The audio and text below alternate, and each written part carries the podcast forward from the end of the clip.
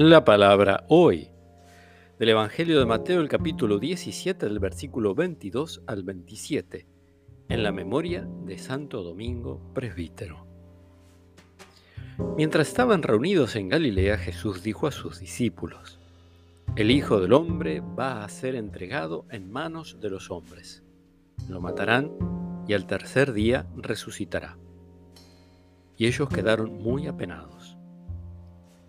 Al llegar a Cafarnaún, los cobradores del impuesto del templo se acercaron a Pedro y le preguntaron, ¿El maestro de ustedes no paga el impuesto? Sí lo paga, respondió.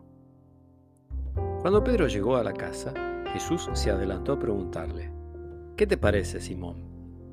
¿De quién perciben los impuestos y las tasas los reyes de la tierra? ¿De sus hijos o de los extraños? Y como Pedro respondió, de los extraños, Jesús le dijo, eso quiere decir que los hijos están exentos. Sin embargo, para no escandalizar a esta gente, ve al lago, echa el anzuelo, toma el primer pez que salga y ábrele la boca. Encontrarás allí una moneda de plata. Tómala y paga por mí y por ti. Palabra del Señor.